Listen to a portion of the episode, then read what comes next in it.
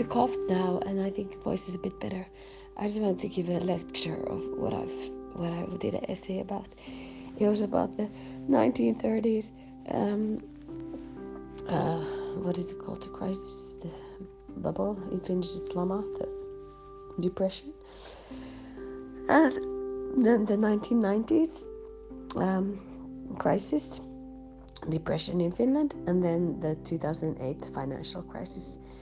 Uh, in summary, the 1930 crisis, uh, uh, the reasons behind were was because the Federal Reserve System was not publishing enough money, and also because the the mon- monetary, all the currencies were linked to gold.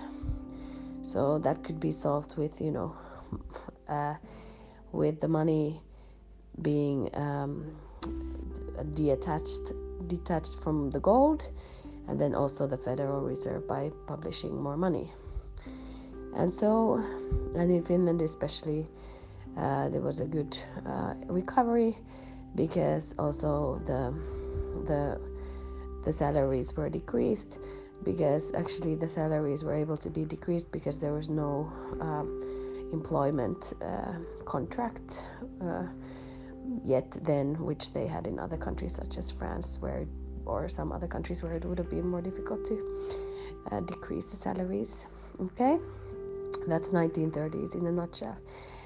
1990s um, there was like problems in the world um, like microeconomical problems and um, and there was some problems yeah also in the structure of the Finnish um, economy and society. But actually the real reason for the Finnish depression in the 1990s or crisis was actually a lot of internal uh, economical policies. And I won't go into that because I don't remember all of those but yeah.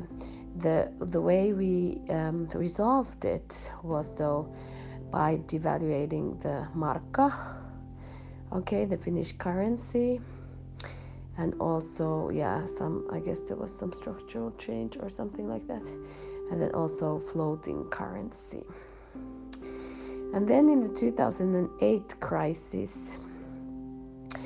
how that was came about was the financial crisis in the US so again like another global crisis right? With the financial crisis. That didn't hit as badly Finland as the 1930s crisis because we were prepared. The um, the the economy was stronger then and uh, was prepared for such a like a a situation. So it took only two years for in 2010 the the the growth started again. And um, so we had learned from the history. Okay so this is kind of what i